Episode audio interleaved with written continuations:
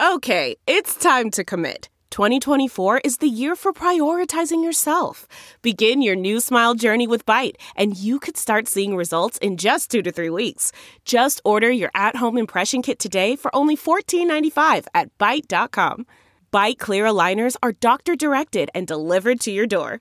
Treatment costs thousands less than braces. Plus, they offer financing options, accept eligible insurance, and you can pay with your HSA, FSA. Get 80% off your impression kit when you use code WONDERY at Byte.com. That's BYTE.com. Start your confidence journey today with Byte. Go Steelers! Go Steelers! Say go Steelers! Go Steelers! Yeah, yeah, yeah, yeah, yeah, yeah, yeah, yeah. Welcome to the Steelers Outpost Podcast, Episode 5.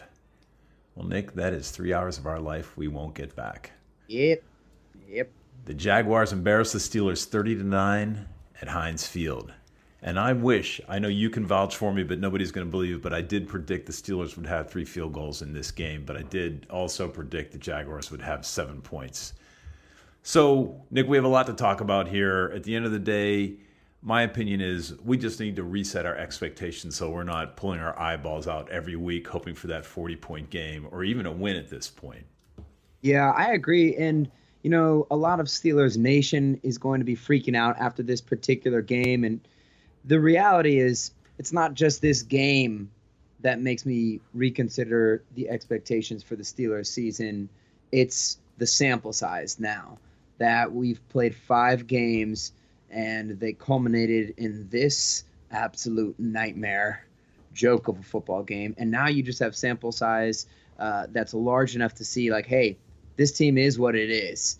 And they're going to need to pivot, but, you know, prime Ben Roethlisberger is not going to come walking through that door slinging for 500 yards right now. And the Steelers' schedule gets way harder going forward. So it's going to be rough going next week at the Chiefs, number 1 team in the NFL, the hardest stadium to play at. It's not looking great. That was a gross game. I was really hoping that the season was a great setup to sort of ramp up.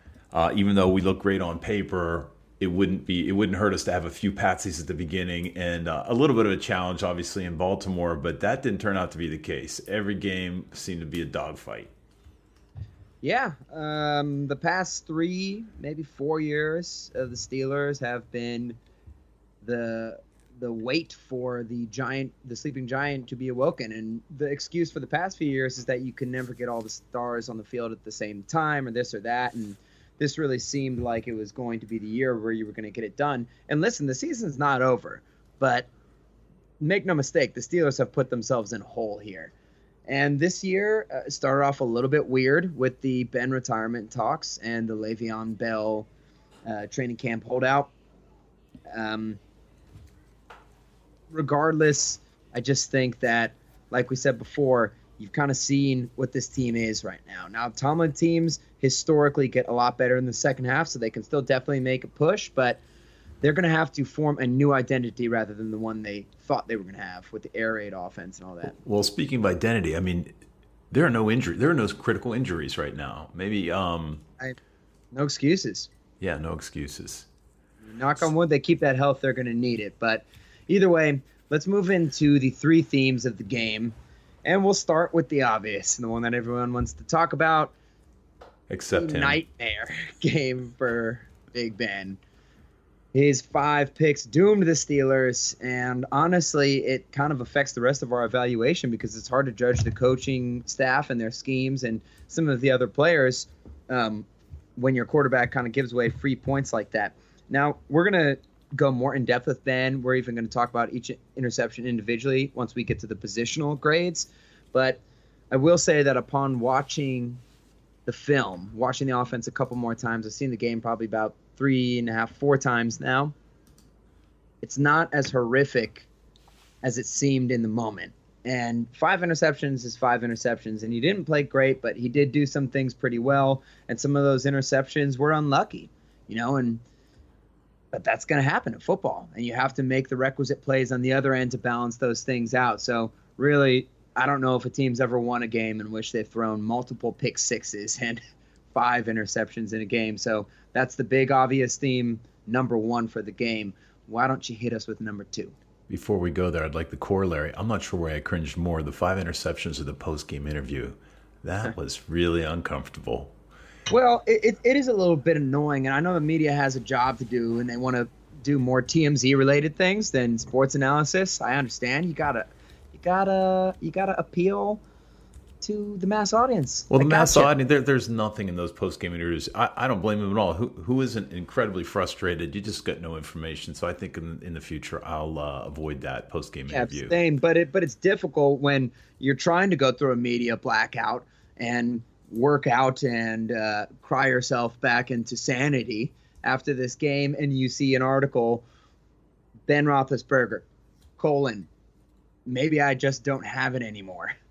They want to make every news outlet, the front page of NFL.com, the front page of ESPN.com, they want to make it look like he made this statement, this bold, singular statement. You rewatch the video of him, and he's really being sarcastic when he says it.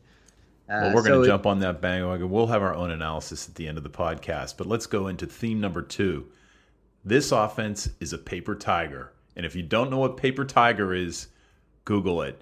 It means it looks great on paper, but this has not turned out to be the high production juggernaut we would have predicted, especially when, what do we have, one injury for on the offensive line, but nothing significant. Yeah, and it's not going to change. Now, I believe that this offense can become effective because, number one, you have the best running back in the game. Now, there are some major problems with the offensive line right now that we didn't anticipate having, but I think you can get that stuff together. You even showed that against Baltimore. It wasn't a hugely efficient way to run the ball, but it was effective. And Ben Roethlisberger, listen, it's not prime Ben, no, but he's also not Eli Manning or Phillip Rivers right now. And if you watch them, they got spaghetti arm. They got spaghetti arm syndrome. They can't throw it. Phillip Rivers got 16 kids at home. Ben's only got the 3. There's probably something to that. I don't know how many Eli has. He's probably got at least 4, right? I don't think so. That's highly inaccurate. But regardless, Ben still has the physical tools to make it happen. I don't know what the deal is with the mental. They're going to have to pivot to get a lot better. But listen, it's not going to be 5 wide and spread. We've waited for 5 weeks, but it's not going to happen. They got to change their identity. So theme number 3, defense. The motto seems to be bend until you break. I think this, we'll analyze the defense in more detail later, but you know, on paper there are a lot of things pointing north, but that fourth quarter is just a backbreaker. They are the first through third quarter specialists. Those guys, beasts. Just make sure you put out a high school quarterback out there, and really any type of running back will do. We'll stuff them for the first 3 quarters, and when it comes to the fourth quarter, we'll just ruin the game for the Steelers. They look like a bunch of 6-year-old soccer players on the field all chasing the ball at the same time while that one coach's son ran around the edge to score goal after goal. Yeah, well, it's interesting. It really is interesting, though, in all seriousness here, that Dick LeBeau employed the bend but don't break type of defense, whereas Butler employs the bend until you break, as you pointed out earlier. These fourth quarters and overtimes, as it was in the Bears game, are killing the Steelers because, listen, we all know that this bad start for the Steelers season, it's on the offense, but when you let a team have scoring drives from their 2-yard line and from their 4-yard line, wearing out over 8 minutes of clock time, over half a quarter on one drive. I mean, come on, man. It's basic. It's basic. So defense, I think, is a little bit of an illusion as well. I think there's some talent there, but I don't think it's as good as people think it is. I think they're going to struggle against Alex Smith 2.0 this week. So bend until you break. Let's hope they can fix that.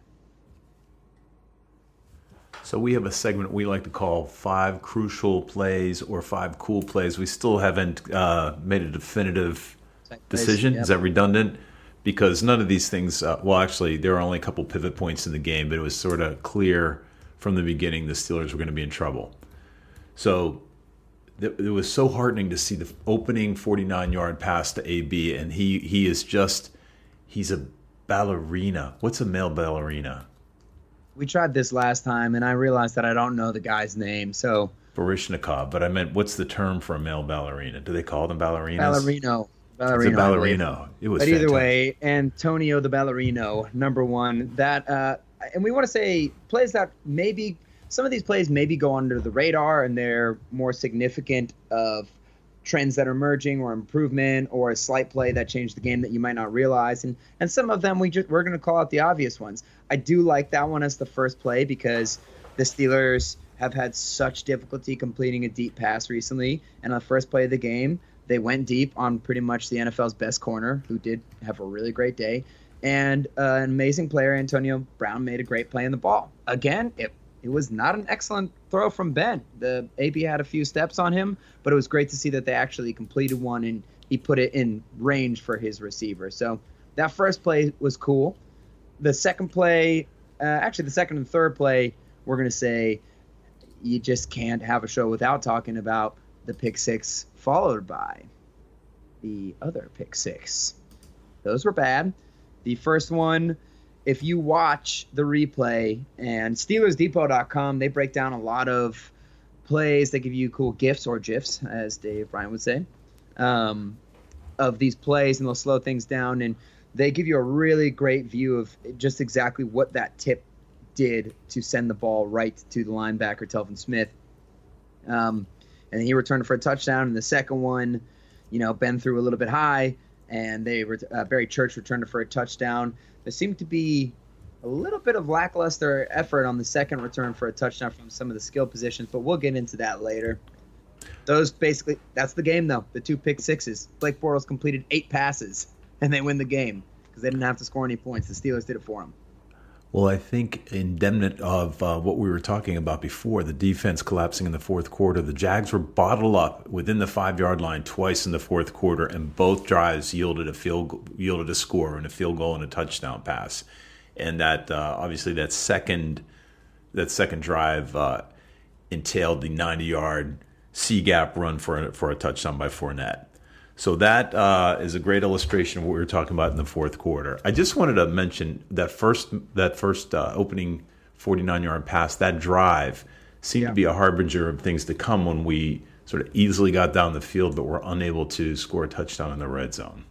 Right, and we'll get more into that within the offensive section of the grades. But as far as those two long drives, and I think it was a touchdown run. I don't think it was a pass. But did I call it a pass? Yeah, to have a touchdown pass, you would need to complete usually more than 8. But the Steelers don't even need to give up touchdown passes to lose games, which is really a feat unto itself. And we know that those aren't plays, but on one of those two long Jaguars drives, there was obviously a 90-yard run. That's pretty significant because that is now a fundamental truth about this year's Steelers defense. They give up long runs. They give them up every game, and it's going to keep happening, and I guarantee you're going to see it more throughout the course of the season. Hopefully they'll wrap it up, but you're not going to get rid of that anytime soon, and you're about to play Kareem Hunt. And then another play from those drives would be, I think Chris Ivory hit a 19-yarder just to get them out of the back of their end zone. It seems like whenever teams are backed up towards their own end zone, Butler brings the house, and they inevitably escape said end zone. So that's a little frustrating. Okay, now we're going to go into the positional grades. Nick, you'll take it. We'll start with the offense. So overall, this offense is a miserable failure this entire year. We're going to give them not an F for this game, but we will give them a generous D. Because, listen, you put 9 points on the board, you don't score a freaking touchdown.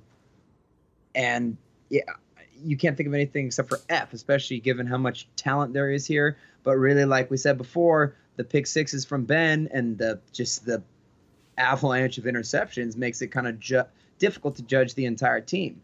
I will say that the Steelers did have some success, sometimes consistent, sometimes random, at moving the ball in between the 20s. So that's why we give them the D instead of the F. But listen, there are some fundamental truths about this offense. Number one, the run game is crap. The offensive line has regressed tremendously. They can't open up holes. David DeCastro was miserable this game. He was like Magellan's first voyage that they don't talk about, where he didn't find anything. He just pulls around the side and kind of looks for a guy and hits nobody, which is weird to see because he's such a fantastic puller and he's been great at it this year. He got knocked over by a cornerback at one point. I think that's pretty much when you got to hang it up. They don't open up holes for Le'Veon Bell. And Le'Veon, I'm confident saying he's been the same back this year that he always is, but he's just getting bum rushed. And other teams, particularly ones with very good front sevens like the Jaguars, seem to have figured out our running philosophy a little bit more. Number two, the pass game is crap. We've already talked about that. Right now, these receivers can't get in sync with Ben. Marty and Ben can't get in sync at all. And obviously, Ben, we need to switch the way that we game plan him and put him out there, because sticking him in the shotgun 5 wide and throwing 55 times a game, it's just no longer within the realm of possibility. An interesting stat about that is regards John Elway in his last year. So my theory for the Steelers to be able to turn it around, and I'm sure a popular theory at that, is we need to turn him into somewhere in between last year John Elway and last year Peyton Manning. Last year Peyton Manning was a horrific train wreck and the worst quarterback in the league, whereas last year John Elway just – he was a good quarterback but no longer the focal point of the team when they got Terrell Davis. He never eclipsed 36 throws in a game. And that 36 actually came in the AFC Championship game where he beat the Steelmen, unfortunately. But we need to, like I said, shift the identity of this, because Ben is no longer the prime star QB that he once was, but he's also not the noodle-armed brainiac man Peyton Manning. So those are truths, and those are not going to change if they keep running into a brick wall like they are. They need to change the philosophy. The play calling lacks creativity. I do like some of the insertion of some of the shovel passes and stuff like that, but man, it's just some of the running on. It's deep throw on first down, miss the deep throw, hand it off to Le'Veon Bell with no fullback, and lose a yard, and then get a 3rd and long. Yeah, I think looking at the red zone percentage, 0 for 3. That's the big one, and not even challenging to score. Besides it's almost like. It's almost like you're waiting for the kicker to miss. Right. Well, luckily we got the Wizard Boz out there. You didn't live through Roy Girella. Sorry. Well, regardless, the other biggest theme that people won't be talking about quite as much, at least the national media of the game, is the red zone offense and how crap it is and how horrific the play calling is down there and how bad Ben's execution is. And we don't really know what he's checking into and out of, but a lot of teams have success in the red zone when they have either a power run game, a creative play calling set, or a quarterback like a young Ben Roethlisberger who can just buy time in the pocket and eventually get a guy free. We don't have that anymore. So 0 for 3 in the red zone. If you even scored one time in the red zone, one time, it would have maybe forced the Jaguars to play a little bit of catch up, maybe have to actually pass the ball. And if the Steelers get Blake Bortles passing, that would be a favorable way to go about it. But couldn't even score a single touchdown in the red zone. Horrible. Offense gets a D. Well, let's say you can't avoid at this point talking about the quarterback, and he's so integral to the whole effort. The machine. Yeah. Sorry, he's the emperor. Built around him. So we gave Ben a D+. I mean, if you look at the entirety of the game, he had some nice big throws, and he did get the ball into some tight windows. He led the team down the field on a number of occasions, especially in the first half, where we were moving the ball pretty well between the 25 and the 20. But then things turned difficult. Yeah, it got pretty bad there. And interestingly enough, when the Steelers got the ball back with like a minute 20 or minute 40 in the first half, they'd only run 21 offensive plays. The Jaguars, even though they weren't crushing the Steelers on offense, they were running the ball well and they were milking the clock, and that's what the Jaguars want to do. Get the ball out of Blake Bortles' hands and try and milk the clock and play that run game, big-time defense formula that's worked well for so many teams. Now, from an emotional standpoint, I want to say yesterday I handled myself well outwardly. But listen, to me, there is almost no greater Steeler than Ben Roethlisberger and everything that he's been able to accomplish for the team, and it's depressing. I felt bad for the guy having the day he had. We're about to go over his interceptions. They weren't all his fault, but he was not good yesterday. You can't defend him. And this isn't just one game. He's been subpar. He's been pretty subpar all season, although I do think he's doing some things well and some things better. But it's sad to see that happen to a guy who's such a star and who seems to still have physical ability, but I just don't think that he can roll over in the bed and light up that Marlboro and put on the cowboy hat and some flip-flops and trot back on the field and make miracles anymore. So, well, I'd like to point out he did have a difficult day, but in recent years he has been getting trapped in the backfield more than you would have liked, but it's not happening this year where he's holding on to the ball too long. Even though we're going to make the argument the offensive line has degraded, he seems to be getting rid. He either has just enough time or he's getting rid of the ball. Now, maybe that's result that has something to do with the interceptions, but for 5 games, he hasn't really gotten trapped back there. Right, and there are times when he holds on to a little long, but you're right. He has, like so many things in his career, he has been able to evolve and learn how to get the ball out a little bit quicker. And listen, it used to be he would make magic by running outside of the pocket and reversing his field and running across the field a bunch of times and making huge play. Then later in his career, it moved more towards a Dan Marino, Tom Brady on steroids kind of shuffling in the pocket to make time. And still his best plays this year have come from that shuffling the pocket. Like, let's say last week's touchdown to Juju against the Ravens where he held out. He knows he's going to get hit. But, you know, sometimes that it doesn't work out for you. And like I said, watching the game again, it wasn't as bad as it seems. This whole thing about maybe I don't have it anymore, the media wanting to blow that up, it's a bunch of crap. But listen, he's not in the prime. It's not going to happen, but he still can be a very effective quarterback. So I'd like to take time right now, real quick, let's go over the interceptions, all 5. So he was at varying degrees of fault for this. The first one. Here is your answer for why James Conner does not play that much. James Conner just matadors. I think it was Telvin Smith. It might have been Jack, but either way, it was there. Yeah, that's what he did. You could hear it on the telecast, but there's a streaking linebacker running as fast as he possibly can straight up Ben, and Conner doesn't even make a connection with him. And Ben sees the guy coming, stares into the barrel of the gun right there, and gets walloped and tries to squeeze a throw in to McDonald.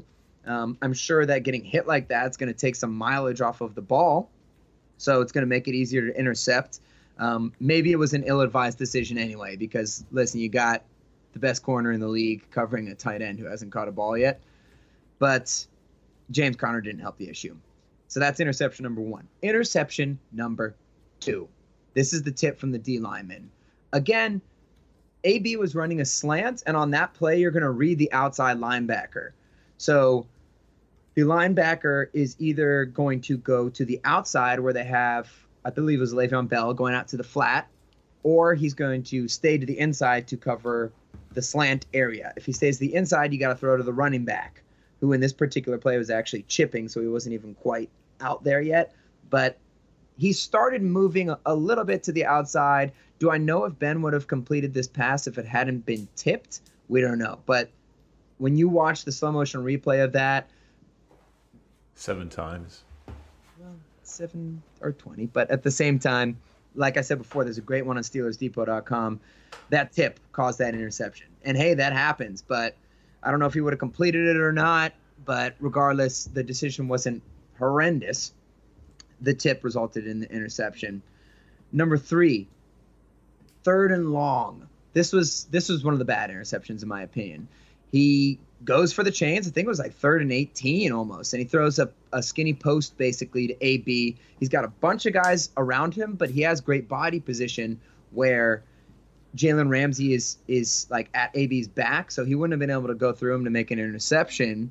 But Ben throws it way too high, and it does go through AB's hands a little bit, but you know Jalen Ramsey is all over it. If Ben kept that a foot lower, it would have been a really impressive completion that big-time arm quarterbacks make. So that one definitely on him. Number 4, 4th interception. Again, 3rd and long. So it's what you got to like about Ben is he goes for it on third and long, but it's been getting us in trouble so far this year. And the rest of the offense, including Ben, have been getting themselves in these situations with the third and long, which to me, again, huge theme of the year. Were you going to say something? No. Nope. Looks like you were. I'm just studying. Man, yeah, right? Because this stuff, you can go to the ends of the earth with this. But this is the one where Juju falls on the timing route. Now, Juju is running kind of – he did a little shake and bake sort of going up the seam. Looks like he's just going to run a seam route. And Ben expects him to be somewhere, and he falls down. And the ball goes directly to the safety. Now, it would have been tight coverage, but – listen, the guy fell down in the rain, and it goes right to the safety. So that's an unfortunate play as well. And interception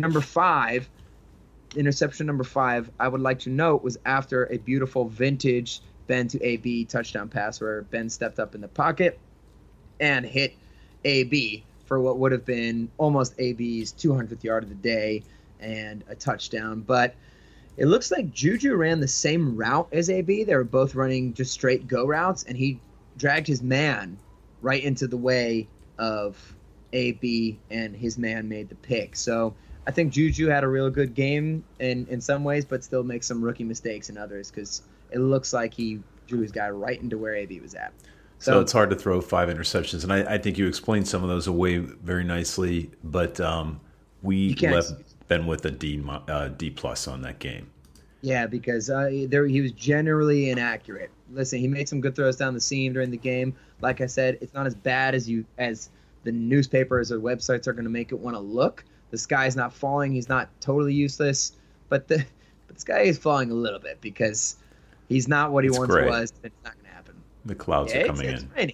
It's raining. So let's move on to the running backs, and by running backs we mean Le'Veon. Yep. Le'Veon's still making things out of nothing, and he had did not have a magnificent yards per rush, but he did not get a lot of help from the O-line, which we're going to talk about in a minute. We're giving him a C+ just for lack of portfolio in this game. He did some nice blocking, and I think he knifed up, especially in the first series. He had some nice runs, but it is really hard to tell whether it's him, the system, or the offensive line. We can conjecture whether people are starting to figure out Le'Veon's waiting game behind the line, but I tend to think that it's more like he's got to have some kind of opening and he's not getting it from the line. Yeah, he's getting ambushed. He did kind of quietly get to 25 total touches. He only had 15 carries, but he had a strange little 10 catches for 46 yards. But regardless, he was ambushed the whole day. On the couple times he had a hole, he made it happen. And on a lot of times when he didn't have a hole, he at least got a couple yards out of it. It's just really hard to judge Le'Veon. I can only judge him off of what he does with a little bit more space and getting yards in instances when there's guys on him and falling forward. And to me, he looks like the same guy. He's only gets 15 carries. You could say that's situational or not, but I think the last time he got 15 carries was against Chicago. So we saw how well that worked out. We're going to give Le'Veon a B. So the one bright shining ray of sunshine is AB. Obviously, another week with an A+. His mom's starting to call us asking if he can get extra credit because there's just nowhere else for this guy to go. You saw the catches. He's still almost college open on half of the receptions he had. So he's finding seams, and he's finding a way to catch the ball. Yeah, we're not going to nitpick with this. He gets an A+, 10 receptions on 19 targets. Sometimes I do feel like, it would be great if Ben could read the field, but it works out okay when he throws to AB. You can be nitpicky and find some things that maybe he didn't do so great. Maybe he could have caught that ball that got intercepted on the third interception. But really, he's the only player on the Steelers right now who you can categorize as having a good season. We're going to move on from AB. AB gets an A+.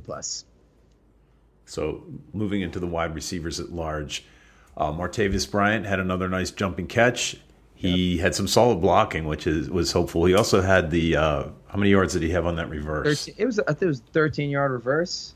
Yeah, it seems to be a judicious use of the reverse. He's run two this season. I think Hebei had one last game.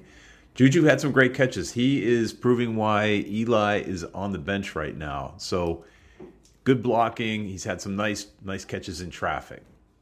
Yeah, they did okay for themselves. Now, I will say on the bad side, There was another deep pass that we haven't talked about where Ben missed Marty. Ben was throwing back from his own 4 or 5 yard line. And it's just hard to tell with some of these things whether the throw was off or the receiver is off. But I will say this. You need to create separation as a wide receiver for yourself on a go route by kind of bending your defender inside. But you need to come back outside to the sideline. And the quarterback's job is to keep the ball on your outside shoulder and ahead of you so it can't be intercepted. And Marty was pretty far to the inside on that one. So when you have the kind of speed he has and the time that the ball spends in the air on those big passes like that, I'd like to see him be able to track those a little bit better. So that one was a little bit weird. I got to put that one on Marty. And then Juju, we kind of mentioned before, he slipped on the interception, and then he dragged his man onto ABN to the other interception. We're not going to put those squarely on Juju, but he didn't help with those. He's making some big-time blocking plays. That's the reason why you're seeing these screens start to work a little bit more now, is because he's holding a little bit less, but he loves to get in there, and he's turning his man in the right direction and opening it up for them. I will say that after we watched the game, I felt, the Steelers have made a great decision with not having Eli out there, because Juju's doing a lot of great stuff and he's adding some elements that Eli doesn't have. But after rewatching, you do realize that you had a guy in Eli who can really run across the middle of the field, especially on those little drag routes, and get some yardage, who was really improving. And you kind of made the decision to just start over by going with Juju. I don't know if there's enough room for everybody on the field, but to me, it's pretty much useless having Justin Hunter play when you don't even need him, and there's a guy who can make a lot of plays for you in Eli. So hopefully he gets back on the field. I just want to get one thing off my chest. As you pointed out earlier in the season, Martavis now has 33-inch biceps. He weighs 310 pounds, and he's actually faster than he used to be. How come he is so easily ankle tackled? He's got to break free from some of those. Yeah, he's broken a couple this year, but today or yesterday, I guess, he wasn't able to do it. So I don't know. They need to find better ways to get him the ball. Him and Ben need to get on the same page. But I digress. That's what we think of the receivers. Why don't we move on to the O-line, who are not taking much blame for this, as Ben takes all the blame, but secretly they are having themselves a pretty terrible season so far. Well, as they say, it's a good offensive line when you never read anything about them. We need to start reading more about them, because I think they protected Ben fairly well. I think they only gave up 2 sacks, but the run blocking is atrocious. It's not even existent. Yeah. Villanueva has regressed. He is, and Hubbard is not pulling his weight as he had at the Villanueva got swim moved by like Calais Campbell. Calais Campbell's an amazing player, but he's like 390 pounds. You don't get like speed moved by that guy. Both tackles really struggle in pass protection. Hubbard's given up at least a sack every game that he's played. This run blocking is atrocious. The holes are not there. You got to put some of this on Haley, too, or maybe Munchak, because it looks like these other teams have figured out the Steelers' sweep strategy and all the little pulls and stuff they like to do, and especially a team with a great front seven like these guys have. So this O-line is kind of pulling a Ben, where you thought you had one thing going into the season, and it turns out it's something else entirely. We're giving them a D. I think that they were lucky that they only gave up 2 sacks, and they couldn't do anything in the run game. 3.1 average for the best back in the league. Well, let me just ring the bell that you rang at the beginning of the show, that DeCastro must have a stomach bug or diphtheria or something, because that was uncharacteristically poor. Well, you remember the touchdown that got called back, the nice touchdown to AB. Yeah. And that makes it a one-score game, and it would have been difficult for them to win at that point. But they definitely could have done it. He is the one who had the holding call there, which allowed Ben to step up with the pocket and make the throw. But he only had the holding because he completely whiffed on the pass block in the first place. All he had to do was hold that guy for a couple seconds, and you had AB who beat his man on single coverage in the end zone. You'd think that Ben was going to make that play. And the play before that, he whiffed as well. So not only was his run blocking and his pull game not where it usually is, but his pass blocking was bad. Let's look for him to bounce back next week because he's been solid this year, but that was brutal. So we're giving the offensive line a D, as in David, or damn. Damn, that was bad. So move on to the tight ends.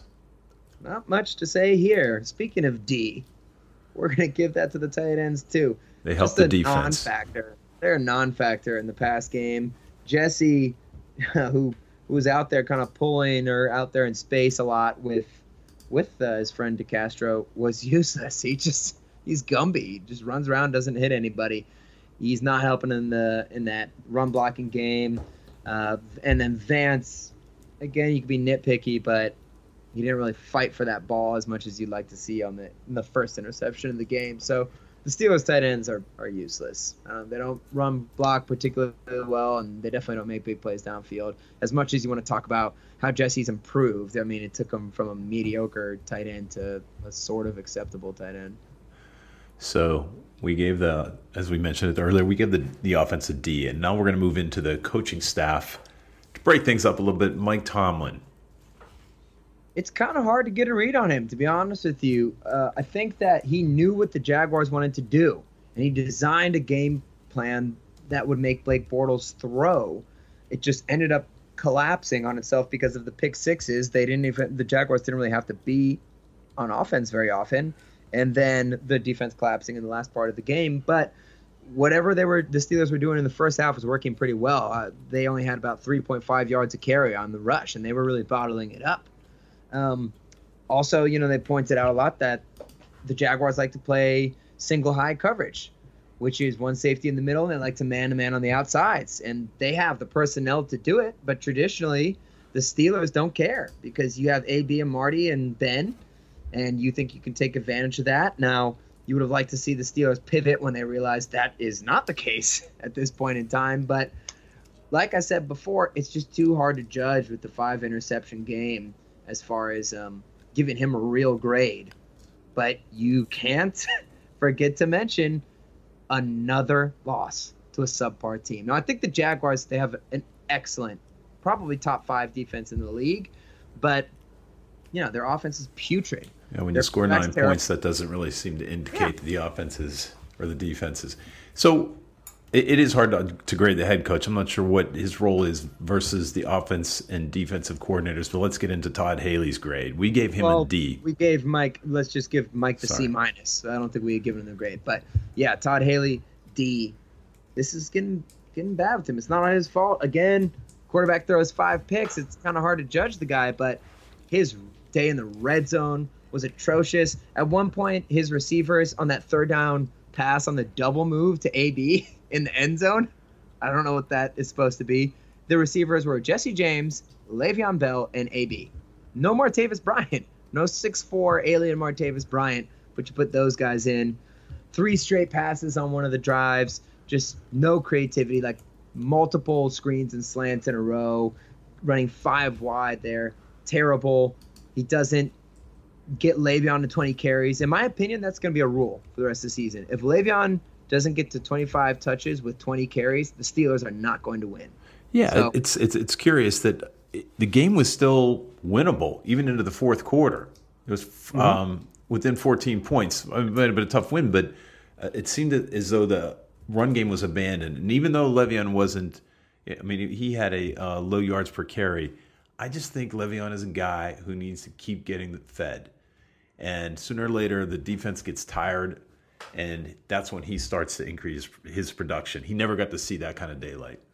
Yeah, it's tough. And, again, the interceptions put you in the hole, especially when the interceptions yielded points, and then you had to play catch-up. You couldn't afford to go 3 and out or try and wear the other team down because they have a running offense of their own, and they could wear the clock down. So, but the game wasn't. But that wasn't that far out of hand, even with the interceptions until the fourth quarter.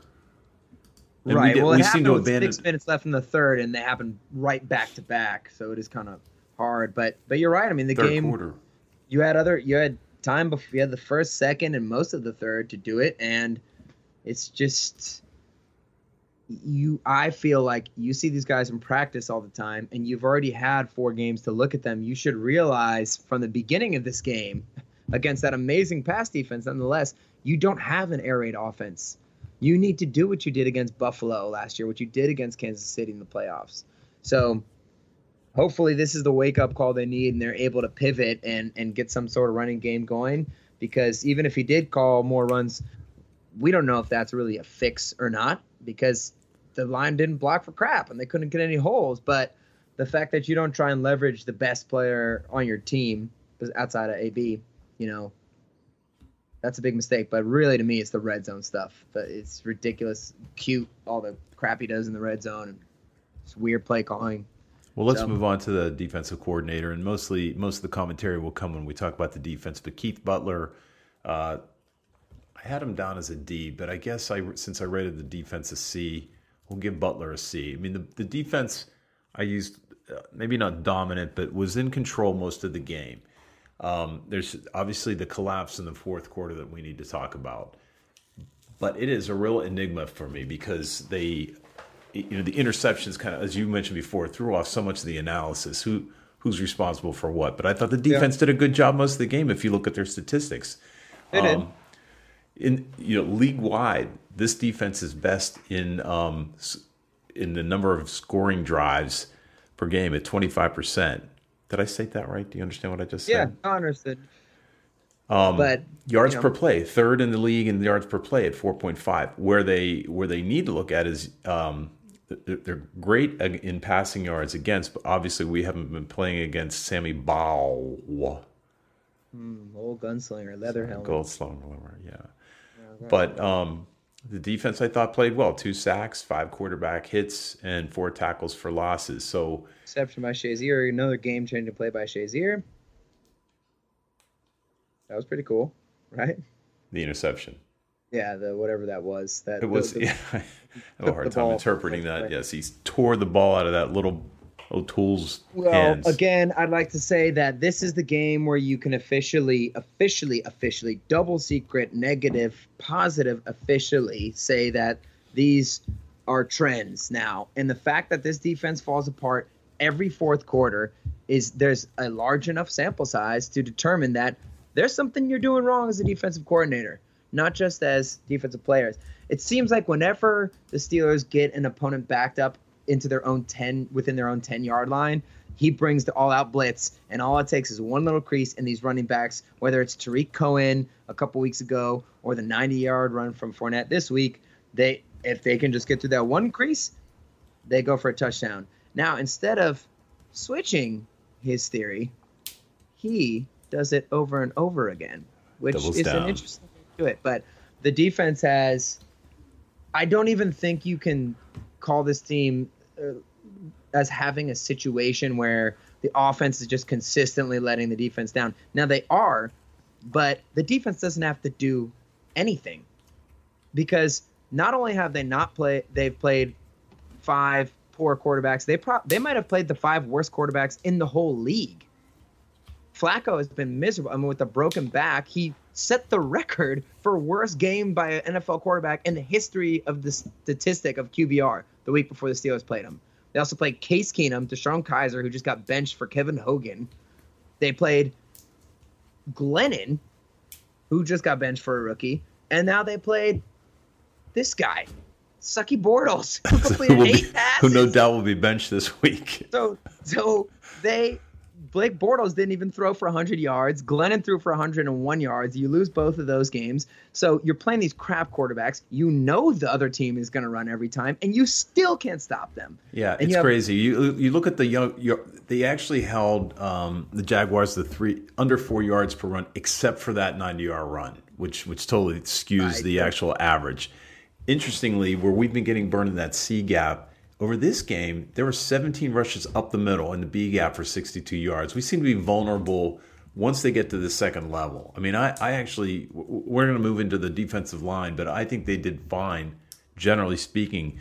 Somehow between the linebackers and the cornerbacks, we're not stopping the runners at the second level. Right, and the defense was, I guess you could say, impressive the whole first part of the game, but when you know they're going to run every play, you kind of expect that. You hope that's the least they can do. But they did do a good job. But when they collapse every fourth quarter, How else do you – they did it against Minnesota too. They let up touchdown drives at the end of the game. How else did you judge that? That's like if an offense scores 30 points every first through third quarter of every game and then throws 3 interceptions in the end of every game. You wouldn't call them a good offense. You would call them Dr. Jekyll and Mr. Hyde.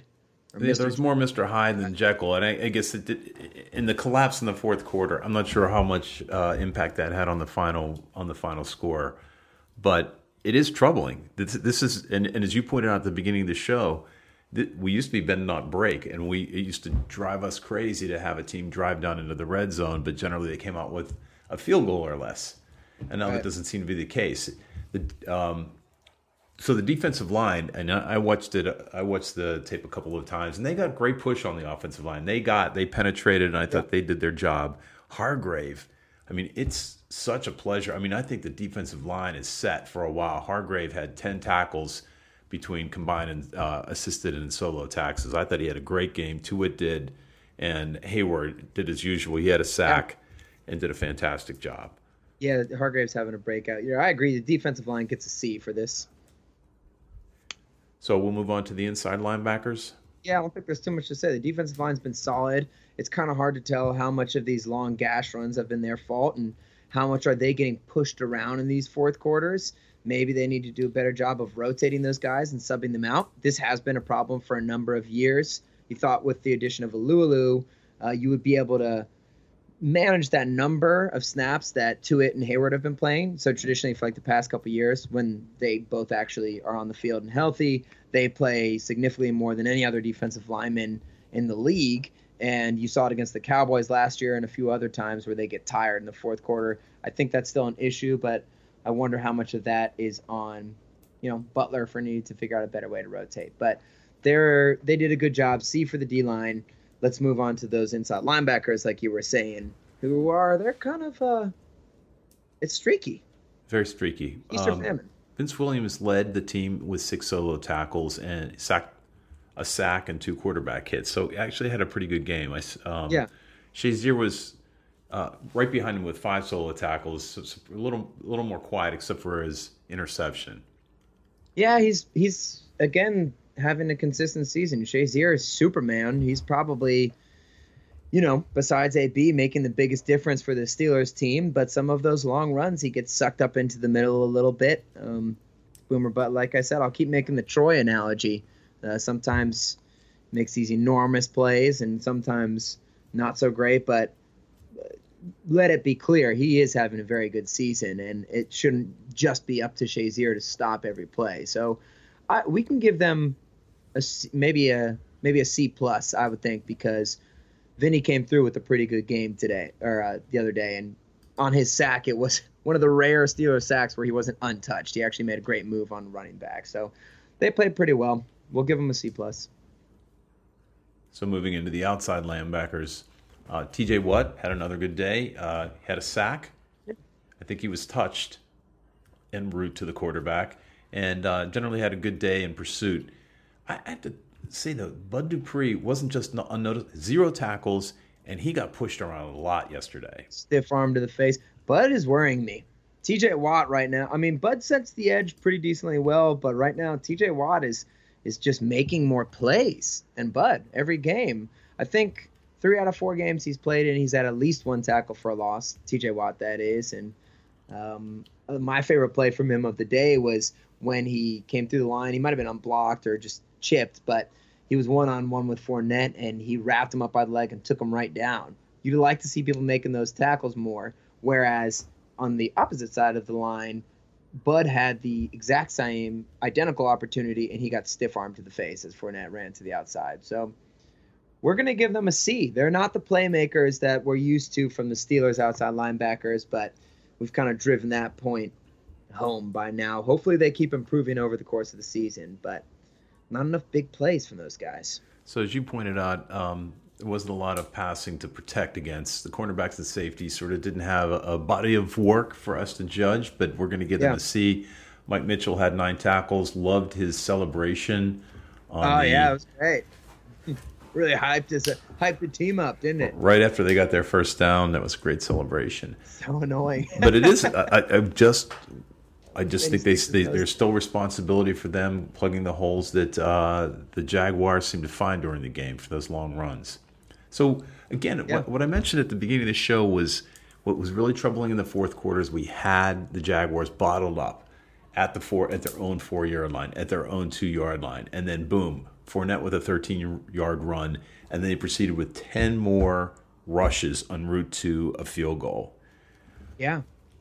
I think it was even 11. I think it was a 13-play drive where they had 12 runs, and then they kicked a field goal and took off over 8 minutes of clock in the fourth quarter, the whole half of the fourth quarter. So that, to me, is where you've really let your offense down, and why it's so pathetic is because the Jaguars only ran 3 plays in the third quarter.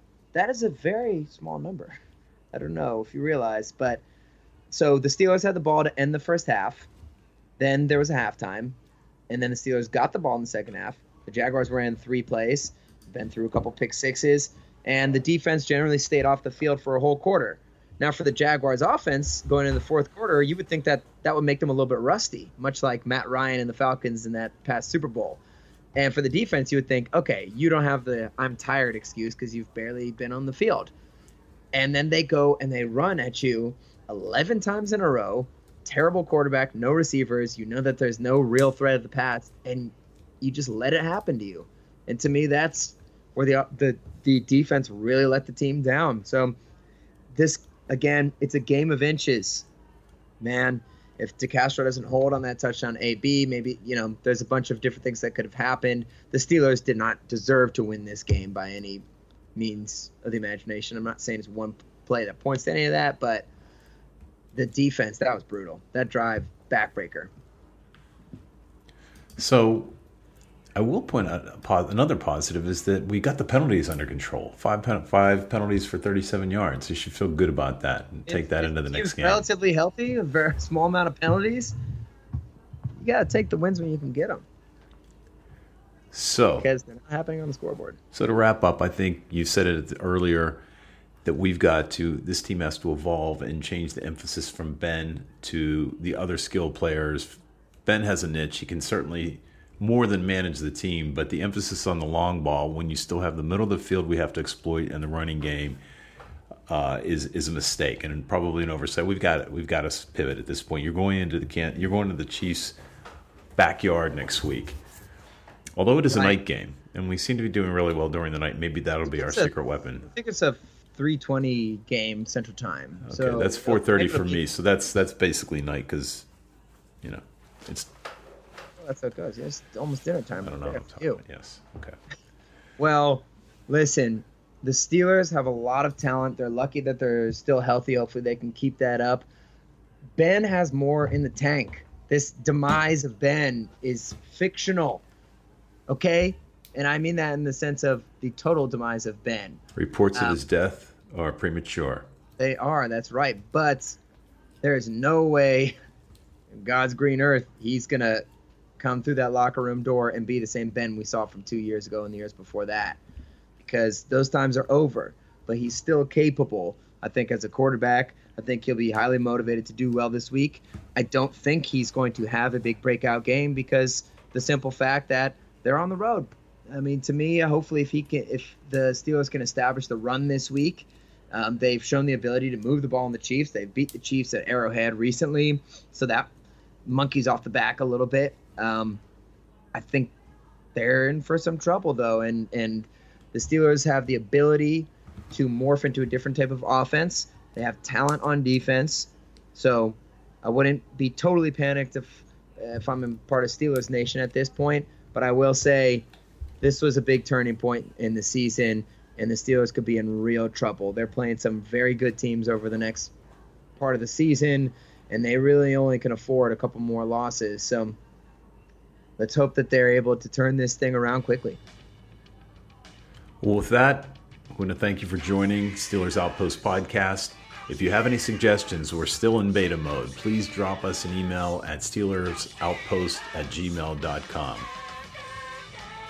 Thanks for listening, everybody. All right, we'll talk to you next week. Hopefully we have good news. Okay, bye-bye.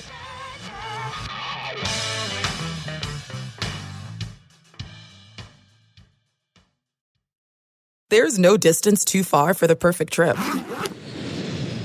Hi, checking in for... Or the perfect table. Hey, where are you? Coming! And when you get access to Resy Priority Notify with your Amex Platinum card... Hey, this looks amazing. I'm so glad you made it. And travel benefits at fine hotels and resorts booked through Amex Travel. It's worth the trip. That's the powerful backing of American Express. Terms apply. Learn more at americanexpress.com/withAmex. We're driven by the search for better. But when it comes to hiring, the best way to search for a candidate isn't to search at all. Don't search. Match. With Indeed.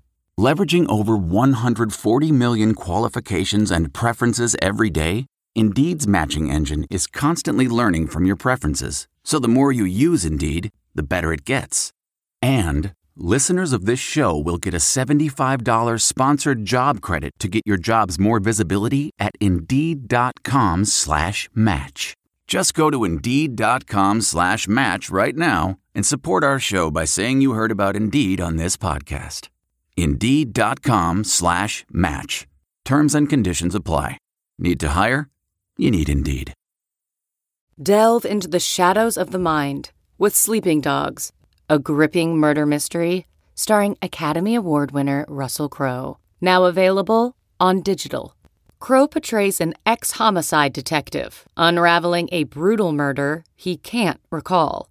Uncovering secrets from his past, he learns a chilling truth. It's best to let sleeping dogs lie. Visit sleepingdogsmovie.com/Wondery to watch Sleeping Dogs, now on digital. That's sleepingdogsmovie.com/Wondery. Searching for NBA playoff coverage? We've got you. The Old Man and the Three, presented by BMW, gives you an inside look into the world of sports. Hosted by former NBA sharpshooter and Duke legend J.J. Redick and sports writer Tommy Alter, The Old Man and the Three offers unprecedented access to the league. Tommy and J.J. discuss the NBA and interview some of the biggest names in the league, like Devin Booker and Luka Doncic. NBA final season is the perfect time to dive in, and you can listen to The Old Man and the Three wherever you get your podcasts. To hear episodes brought to you by BMW. Push the limits this NBA season with the brand that set the ultimate standard. BMW, the ultimate driving machine.